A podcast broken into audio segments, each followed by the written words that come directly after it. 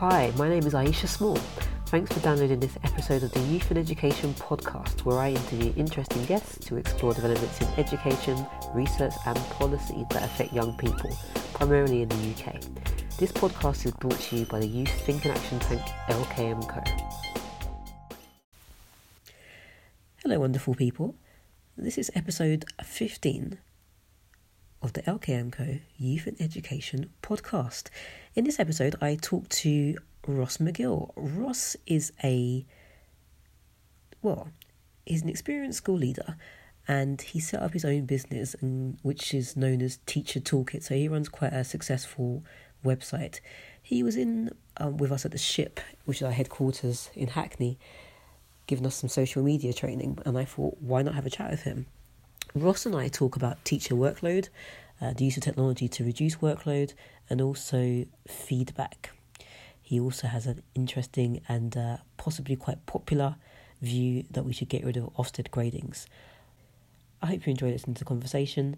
Ross is a big supporter of teachers and very, very passionate about helping teachers to reduce their workload and have a well balanced life.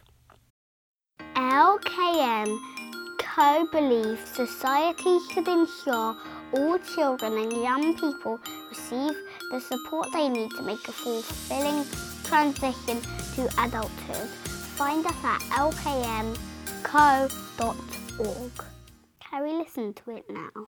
Now, Mr. Ross Morrison Miguel, how are you doing? Morrison. Oh my Morrison. God, I had to use that name when I first published my book, so the whole world knows my middle name. Oh. People think I've even got a double barrel name. It's not true. Yeah, I was going to say it's like Ross It's Ross McGill, right? McGill. Okay, fine. We'll stick, we'll stick with Ross McGill then. Everything's wonderful. It's going to put this down a little.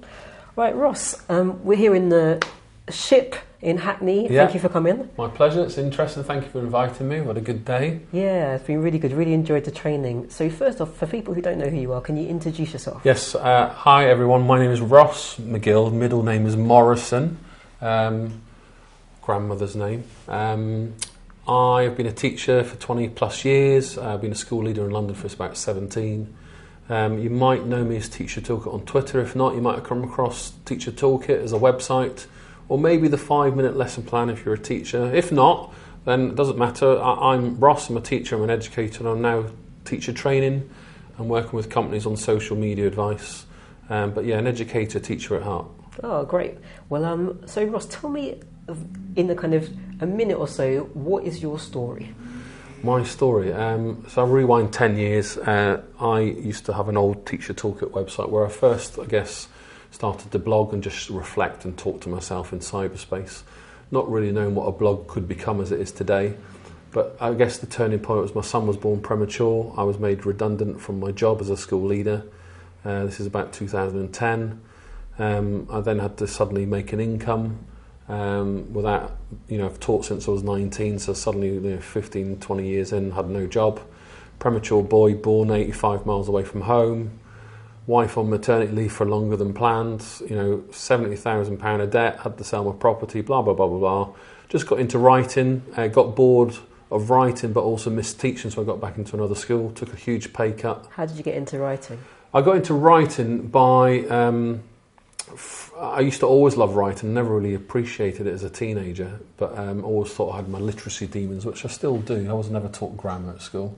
Um, but I used to write a blog for Freddie to update my family, um, being stuck by his bedside all day, eight hours a day, trying to digest a bit of therapy, but also the doctor terminology. And with poor reception in the hospital, trying to try and update the family what was going on, it was just easier to write notes on your phone, get home, edit the content into a blog, publish it on my Facebook wall, and then all my family and friends could see it. And that accidentally became a bit of a viral story in the premature baby world. Uh, you know, and it was a bit of a risk because it was life and death story for a good first month.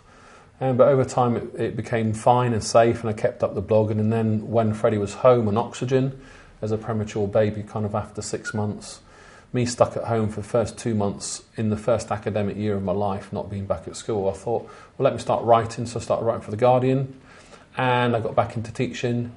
And then I just kept up my blogging or my writing in a teacher toolkit frame. So I started my teacher toolkit, I regurgitated it, rebranded it. And five or six years later, teachertoolkit.co.uk is, is essentially six, seven years of blogging. uh, and it's now gone a bit out of control and read all around the world, and 40 teachers writing inside it, uh, generating a bit of an income and all sorts of nice little things that, that allows me to pay off my debts, um, keep connected with educators, uh, share great ideas, dispel myths, help teachers in similar problems that I might have been in or they might be in too. Um, you know, the complicated world of education, business, money, mental health, well-being. Mm. Um, there's lots of things to talk about. What's your mission for Teacher Toolkit? It's always been classroom perspective, you know, teacher voice. So with the 40 teachers now inside the site writing, I can kind of guarantee that there's teacher voice, uh, action research, uh, resources, ideas. Um, you know, we try and blog about policy here or there, but it's not confused by politics. We try to cover a range of topics and a range of views uh, and bias, perhaps. But I see the site in five years as maybe the, a go to place for teacher voice, for resources, for opinion, for ideas, for research, uh, kind of connecting all those two together. And, and whether it's a place where people can download resources in five years' time, that'd be a nice place to be in. Um, but I'm quite pleased that it is one of the major platforms where teachers get their ideas from, Mm. particularly in the UK. But when I look into my analytics, uh, probably 10 15% of my audience is American, Australian, Canadian, you know, expat kind of places such as Dubai, uh, New Zealand. You know, it starts to get quite interesting when you dig into the data. Mm. Um, but as I've showed you today, when we're looking at our social media kind of work, you know, the the audience within the website generally reflects the teaching profession. You know, seventy percent female. Um, a lot of my followers are in the UK, you know, London specific perhaps. So I'm trying to reach out through my current teacher training, you know, to help and support and, and guess meet my audience. You mentioned about research. So, um, in general, our interest is kind of research that impacts practitioners um, in education Yeah. and youth sector, also kind of policymakers, that kind of thing. Tell me why, or tell me a little bit about um, Teacher Toolkit research. Your what you're interested in. Um, so I'm currently um, researching verbal feedback. Uh, Why? I'll give you the backstory. Um, I still think, particularly under inspections or even for school leaders, when we are conducting work scrutiny, looking in kids' books, we seem to think that we know feedback is, you know, John Hattie's research trumps all all types of uh, teacher effects or, or input in the classroom. We know written feedback, but we, we, we underrate verbal feedback. But why? Because we don't see it happen. Um, so now we have schools insisting that teachers have to evidence it with verbal feedback stamps, all sorts of crazy stuff. So my mission is to dispel this notion, to say that if I taught you how to swing your arm to hit a tennis ball, I could give you feedback there and then. I wouldn't need to necessarily write it down, and the feedback would be immediate. If we apply this to the classroom situation, if you're teaching me how to write a paragraph for Macbeth in an English lesson, by the time I mark it, give you feedback two or three weeks later, that, late. that it's too late for the kid to improve and we're on to a different topic. I'm not saying we don't need written feedback, but if we could get to a place where we trust our teachers that verbal feedback, if it's scripted, it's concise, it's accurate, it's pinpointed for the child and differentiated, that has much more value than me writing something in their book two or three weeks later. so, is that your hunch, or do you have like evidence to support it? Well, what I'm working on, so from a single tweet I put out uh, probably six months ago in March 2017 was to challenge or ask for schools to take part in a little bit of action research. So conscious of my own workload, but um, I've now got 119 schools signed up all around the world, so six countries, uh, ranging from 60 kids on roll to 3,000. So- like a, a spread of like um, settings, so primary? Yeah, so- primary, secondary, FE. So the challenge, I guess, single-handedly would be to try and manage the data to come up with some form of standardisation, although I'm reluctant to do so. But six months in now, we've got 115 schools still committed. Um, they've been sent the resources that I've shared in terms of all I've offered them is here's a Excel sheet with particular data I want you to capture. So obviously safeguard and anonymise those kind of things have been considered. A letter to send to parents, to schools, the kind of conditions that I want to set up. So you have two teachers teaching the same project, one that's going to carry on as normal verbal written feedback. The other teacher, the other class is just going to purely focus on verbal feedback, no no written marking as we know it. Then collect the data and hopefully in March 2018 and June 2018, different windows will collect the data and actually see if these children have managed to keep the same expectations of outcomes or even better versus the kids with written. Mm. And what I hope that it will show is that there makes no difference, or perhaps there's better outcomes from those kids that have had more immediate and more meaningful feedback. And you're planning to do this for about a year, is that right? So we're doing it for a year. So I hope to have something by June. You know, one man band. I've had a couple of volunteers, think tanks like yourself included, that are interested in the research. Mm. A couple of national newspapers. So whether you know, it doesn't. At least, at least I'm on the go. Um, if we can change the landscape, change the dialogue, raise the profile of verbal feedback stamps, or at least the profile of feedback as we know it, but verbal feedback, perhaps upskilling teachers with specific templates or scripts to give kids motivating feedback that's meaningful. You look at the workload marking research paper from the DFE. If I can give a kid feedback that's meaningful, motivating, and it's manageable for me, then then that's a good win for for teacher and for student and for parent. And there's some great technology out there. There's lots of voice recognition apps where I can speak into my phone. It generates uh, that feedback on a, in a cloud that a kid can listen to, or it downloads a QR code or a sticker in the kid's book. Mhm. There's all sorts of quick win workload solutions. So again, that's another huge agenda. Can you that- recommend an app for us, please? Uh, an app I can, yeah. I've recently connected with uh, an app called Vocal Recall.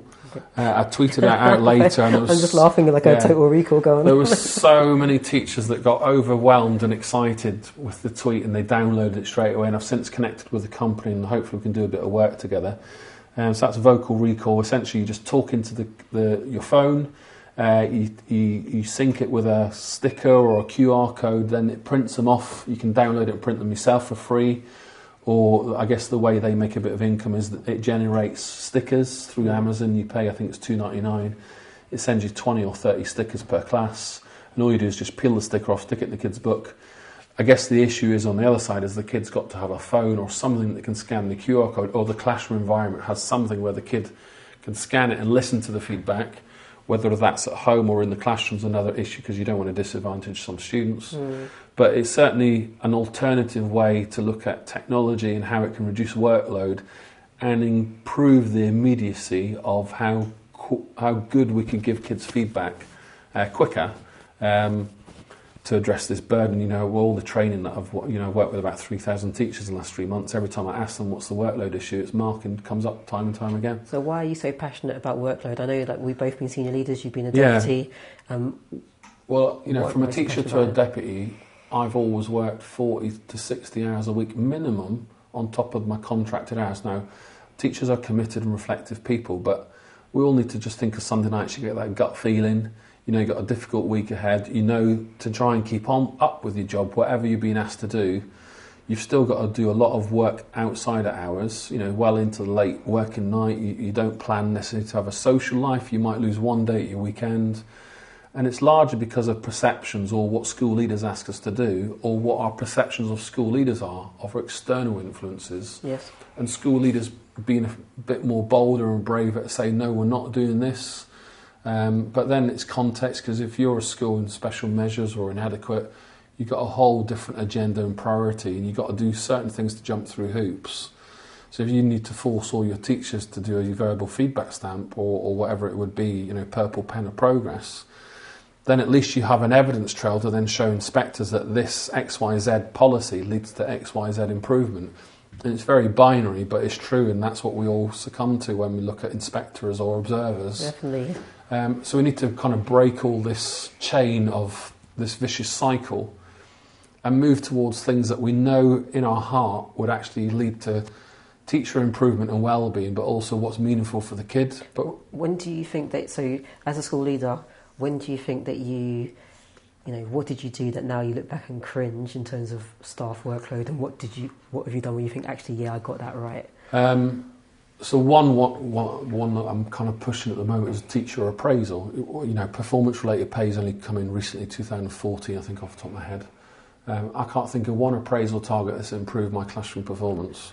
I can think of ones that have asked me to do certain things. I might have re- uh, refined what I look at particularly, um, But I'd much rather have a research inquiry question, which myself and a few others on Twitter, you know, Alex Quigley, Dr. Gary Jones from memory, they talk about research inquiry questions and how when you look at actually research into appraisal, there's very little to support that it leads to teacher improvement or improved teacher effectiveness.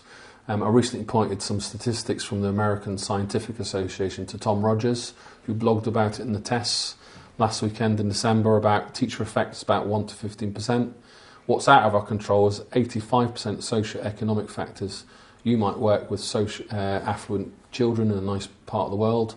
I might work with disadvantaged kids. We're both brilliant teachers, but actually, I can only get certain outcomes with my kids versus you. So that's quite depressing because I know that you and I both have, for the majority of our careers, chosen to work in challenging circumstances. Yeah. Um, and obviously, you want to feel like you can make a difference. Yeah. So that argument starts to go down. Well, can we really make and, any difference? And I have, and I guess, and my passion is always working with disadvantaged communities.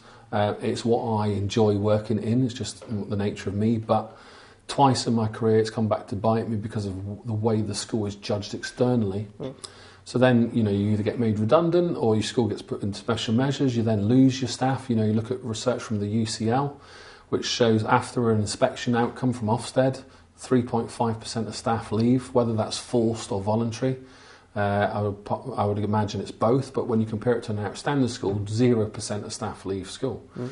Now, I'm not saying outstanding schools don't have their pressures, of course they do. They have that pressure to maintain that status, or they'll also have possibly parental pressure um, as well. Um, so you, you, you, can't win, but I guess one quick fix overnight, we want to improve teacher retention and well-being, is let's get rid of Ofsted gradings full stop. Let's keep with some accountability. Let's look towards a minimum standard, but let's move towards peer review.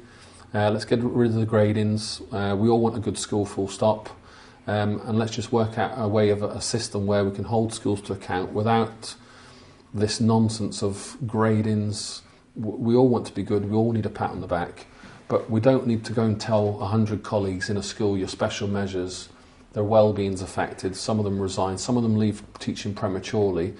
We have thousands, tens of thousands of teachers in our system right now today who could quite easily come back to the profession. But why would they? One, they can work less hours, they can work, they can earn more money, they can use all their wonderful skills in another part of education through think tanks like yeah, this, uh, through charities, through their own little edtech companies. You know, and they use the skills in a different way. And we wonder why people leave the profession because they're getting beaten over the head by Ofsted or by the school leaders or by the expectations of what they have to do for their subject. Mm. Um, through people that they work with. So we, if we want to make a change, we have to take a stand and do it ourselves. We can't rely on policymakers anymore. Uh, we're a bit far away from where teachers can have a say in policy. But you know the signs of you know collective teacher voice with the College of Teaching.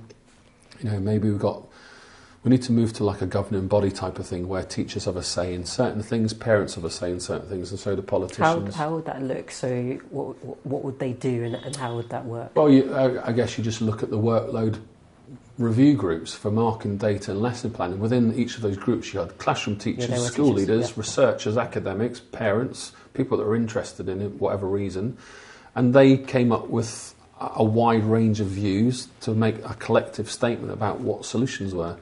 So it was really well research informed, rich from a wide panel of people, and they all had a stake in the say, uh, a stake in you know the policy. Um, you think of your governing body in school, it's the exact same thing. You have parents, you have governors, you have people from business, uh, teacher governors, uh, the head teacher, whatever.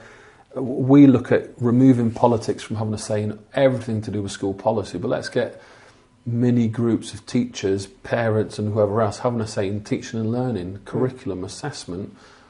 That's an that's a quick, that's a brilliant fix overnight if we can move to that system. It's only a matter of time because you just look at social media.